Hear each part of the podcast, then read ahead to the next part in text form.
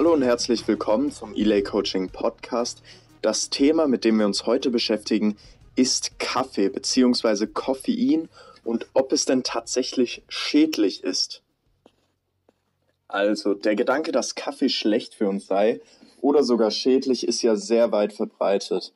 Und obwohl man sich normalerweise nach so einem Kaffee wacher, fitter, besser konzentriert und generell einfach leistungsfähiger fühlt, wird Kaffee dennoch von vielen als ungesund eingestuft. Der ausschlaggebende Wirkstoff hinter dem Kaffee ist natürlich das Koffein. Ähm, wenn ich jetzt Kaffee sage, beziehe ich mich da eher auf das Koffein, denn Koffein ist natürlich auch in anderen Lebensmitteln enthalten, beispielsweise Cola, Energy Drinks und so weiter. Wir wollen jetzt mal den, das Koffein genauer betrachten und wirklich herausfinden, ob Kaffee ähm, oder eben auch Koffein wirklich so ungesund ist, wie es eben gesagt wird. Und zu dem Thema gibt's unzählige Verschwörungstheorien sogar schon, warum Ko Koffein denn wirklich schädlich sein soll. Und die meisten enttarnen sich beim Lesen schon selbst als kompletter Schwachsinn, weshalb ich jetzt einfach auch nicht drauf eingehen werde auf die meisten ähm, teilweise Sachen wie durch Koffein wird man fett und was weiß ich. Ich weiß nicht, wie die Leute drauf kommen. Deswegen gehe ich jetzt einfach mal nur auf die beliebtesten drei Theorien ein. Und da fangen wir jetzt mal auch gleich an, nämlich mit der ersten Theorie, dass durch Kaffee Stresshormone ausgeschüttet werden und diese dann ähm, negative Folgen auf unser Blutkreislaufsystem, was auch immer haben. Nämlich, um genau zu sein, die Theorie sagt eben aus, dass Kaffee bzw. das Koffein dem Körper eine Stresssituation vortäuscht. Stresshormone wie Adrenalin und auch Cortisol werden ausgeschüttet und die Reaktion des Körpers ist anscheinend dieselbe wie bei einer Gefahrensituation, wenn du äh, vor einem Löwen stehst und überleben musst. Also die Muskeln spannen sich an, der Blutzuckerspiegel steigt an, um zusätzlich Energie freizusetzen, der Puls und die Atmung beschleunigt sich und die Aufmerksamkeit wird gesteigert ähm, um die Gefahren der Umgebung entweder bekämpfen zu können oder ihr zumindest zu entkommen, in der wir äh, natürlich meistens sind, wenn wir unser Kaffee morgens am Tisch trinken, nämlich in einer Gefahrensituation. Richtig, ja. Und ja, wer seinen Körper konstant auf einem Koffeinlevel hält, also konstant regelmäßig Kaffee trinkt, kommt somit in einer permanenten körperlichen Stresssituation. Dieser permanente Alarmzustand wird Koffeinismus sogar genannt, welche durch Erschöpfung, Angstzustände, Stimmungsschwankungen, Schlaflosigkeit, Reizbarkeit und Depressionen gekennzeichnet ist.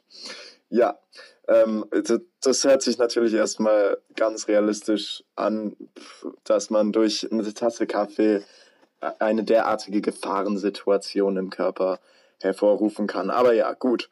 Äh, ich werde später weiter darauf eingehen. Ich komme jetzt erstmal zu der nächsten Theorie, nämlich die zweite Theorie. Kaffee ist eine Droge und macht abhängig. Ähm, die besagt nämlich, dass die konstante Aufnahme von Koffein dazu führt, dass man abhängig wird und ohne Kaffee nicht mehr dieselbe körperliche und auch geistige Leistung erbringen kann. Ähm, das Resultat ist dadurch, dass ohne Kaffee einfach gar nichts mehr geht und man sich nur noch schlapp fühlt und nicht fit, um eben was zu machen. Ja, genau. Dann zur dritten Theorie. Der Blutzuckerspiegel steigt durch Kaffee. Also die Theorie, die Insulinsensitivität sinkt durch den Konsum von Kaffee. Dadurch wird nicht ausreichend Insulin ausgeschüttet, um den Blutzuckerspiegel zu regulieren. Und die Folgen können natürlich sein Arterienverschlüsse, Schlaganfälle, Herzinfarkt und natürlich der Tod.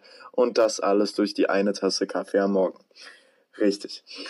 Also, wenn man sich die drei Theorien durchliest, dann bekommt man ja schon ziemlich Angst. Ich meine, ich habe heute meine dritte Tasse Kaffee gerade eben getrunken und kann nur sagen, mir geht's immer noch gut. Ich habe keine Depression und leben tue ich auch noch.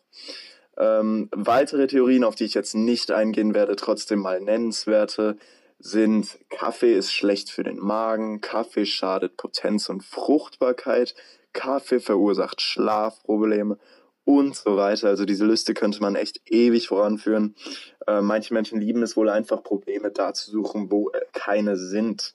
Äh, ich sage jetzt schon mal vorab, keine dieser Theorien stimmt zu 100 Prozent. Teile kann man bestätigen allerdings. sind diese dann nicht auf das, das Ergebnis zurückzuführen, das dargestellt wird. Und die negativen Folgen, die angesprochen werden, stimmen einfach in keins dieser Theorien. Bei jedem normalen, gesunden Menschen, das möchte ich auch sagen, also jemand, der nicht an chronischen Krankheiten erleidet und auch nicht täglich übermenschliche Mengen an Koffein zu sich nimmt.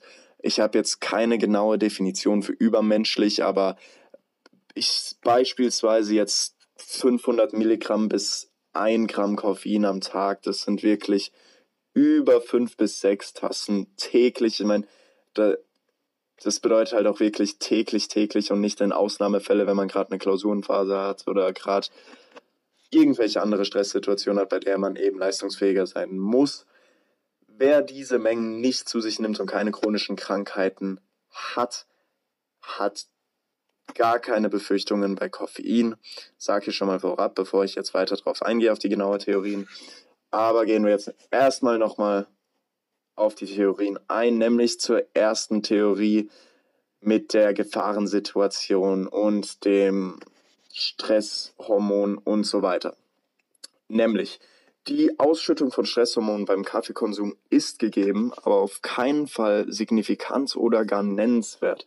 Bei einer, Einz bei einer einzigen Tasse Kaffee äh, sind überhaupt keine zu erkennen, keine Ausschüttung von Stresshormonen. Und des Weiteren haben zahlreiche Studien auch herausgefunden, dass Kaffee das Risiko für Herz-Kreislauf-Erkrankungen Erkrankungen wie Herzinfarkt oder Schlaganfälle nicht erhöht. Im Gegenteil, bei moderatem Konsum soll sogar das Schlaganfallrisiko gesenkt werden. Auch ein erhöhtes Krebsrisiko im Zusammenhang mit Kaffee konnte bisher nicht festgestellt werden. Eine Erhöhung des Blutdrucks ist bei regelmäßigen Kaffeetrinkern auch nicht festgestellt worden. Also glaubt nicht alles, was ihr liest. Kaffee tötet euch nicht. Und zur zweiten Theorie, dass Kaffee ein Suchtmittel ist und abhängig macht. Kaffee ist kein Suchtmittel im eigentlichen Sinn. Es wird ja oft als Droge eingestuft und ähm, genauso schlimm anzusehen wie Kokain teilweise. Aber der Koffeingehalt im Kaffee ist viel zu niedrig, um eine tatsächliche Abhängigkeit hervorzurufen. Wie gesagt, wer jetzt übermenschliche Mengen an Kaffee regelmäßig zu sich nimmt, vor allem regelmäßig, ähm, der könnte theoretischerweise äh, abhängig werden, beziehungsweise nicht mehr dieselbe Leistungsfähigkeit erbringen wie ohne den Kaffee. Äh, dies reguliert sich aber dann auch ganz anders wie jetzt bei Nikotin oder Drogen und ist überhaupt nicht vergleichbar. Ähm, das liegt daran, denn wer über Wochen und Monate täglich sehr viel Kaffee trinkt, braucht, beziehungsweise Koffein zu sich nimmt, braucht irgendwann immer mehr, um die gewünschte, aber auch sehr kurzzeitige anregende Wirkung zu erlangen. Äh, das liegt daran, dass das Nervensystem bei starkem Koffeinkonsum die Zahl der entsprechenden Rezeptoren erhöht.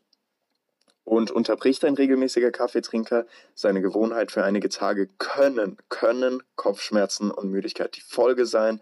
Dies reguliert sich aber auch sehr schnell, wie gesagt. Und es gilt wie immer, Korrelation ist nicht gleich Kausalität. Also Kaffee ist in dem Sinne nicht verursacht keine Abhängigkeit und ihr braucht euch deshalb, wie gesagt, wieder keine Sorgen zu machen. Wir kommen zur dritten Theorie, nämlich dass die Insulinsensitivität runtergeht und der Blutzuckerspiegel dadurch steigt. Also, in einer 2012 veröffentlichten Studie an der mehr als 42.000 Menschen teilnahmen und Personen, die täglich mehr als vier Tassen koffeinhaltigen Kaffee konsumierten, hatten im Vergleich zu denjenigen, die durchschnittlich weniger als eine Tasse tranken, ein um 23 Prozent verringertes Typ 2 Diabetes Risiko. Und eine weitere Meta-Analyse, also eine weitere Studie, ähm, stellte fest, dass ein dosisabhängiger Zusammenhang zwischen dem Kaffeekonsum und dem verminderten Diabetesrisiko festgestellt worden konnte, nämlich je höher der Kaffeekonsum, desto geringer das Diabetesrisiko. Und in einer weiteren Studie aus dem Jahr 2011 kamen die Forscher zu dem Schluss, dass sich gewohnheitsmäßiges Kaffeetrinken, also regelmäßiges Kaffeetrinken, den Adiponektinspiegel erhöht. Kaffee kann den Adiponektinspiegel sowohl bei gesunden Menschen als auch bei Diabetikern erhöhen. Adiponektin wird in den Fettzellen des Körpers produziert. Es stimuliert die Fettsäureoxidation und verbessert die Insulinsensitivität in Fettzellen der Leber und in Skelettmuskeln. Hohe Plasma-Adiponektinspiegel sind nachweislich direkt mit einem niedrigeren Diabetesrisiko verbunden. Und so zeigte auch eine Studie mit japanischen Männern, je mehr Kaffee getrunken wurde, desto höher stieg der Adiponektinspiegel an. Ergo, ähm, Kaffee verursacht keine Verschlechterung der Insulinsensitivität, sondern eher im Gegenteil, da eben der Adiponektinspiegel ansteigt.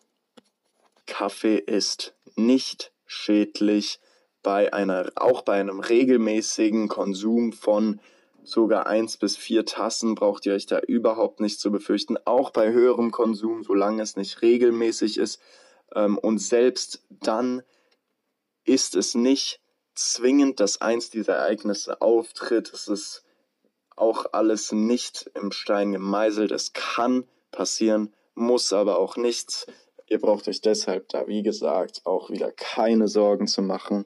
Aber was tatsächlich feststeht und was Kaffee für uns Kraftsportler eben auch sehr interessant macht, beziehungsweise generell Sportler, ist Kaffee verbessert die körperliche und auch geistige Leistungsfähigkeit. Und der Stoffwechsel wird auch angekurbelt, also vor allem im Krafttraining, um Höchstleistungen zu erbringen oder auch bei Klausuren, um die Konzentration zu verbessern und eine bessere Note zu schreiben.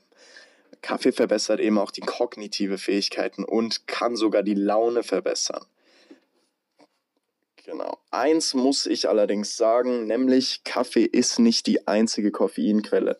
Man muss sich dessen bewusst sein, wo man das Koffein aufnimmt. Wenn man jetzt nur zwei Tassen Kaffee, sag ich mal, am Tag, was heißt nur, wenn man zwei Tassen Kaffee jeden Tag zu sich nimmt und dann damit denkt, jetzt man ist jetzt auf der sicheren Seite, aber zusätzlich noch zwei Liter Cola und drei Dosen Red Bull trinkt, das ist natürlich nicht optimal. Also einfach alles, es gibt alle möglichen Lebensmittel, die Koffein enthalten und das ist eben nicht nur Kaffee, Tee zum Beispiel auch, äh, ist in der Gesellschaft für 43 bis 47 Prozent des Koffeinkonsums verantwortlich, also auch sehr groß, vor allem Grün- und Schwarztee natürlich.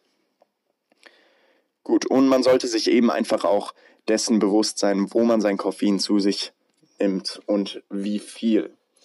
Wer jetzt aber auch mal in stressigen Zeiten wie in der Klausurenphase oder was weiß ich, einfach Zeiten, wo man halt eben mehr Energie braucht, viel Koffein zu sich nimmt, also auch wirklich über 500 Milligramm hinaus, ähm, der hat auch nichts zu befürchten, solange es eben auch nicht regelmäßig ist und man eben auch gesund ist und keine chronischen Krankheiten hat.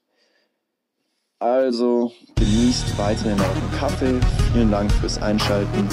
Bis zum nächsten Mal.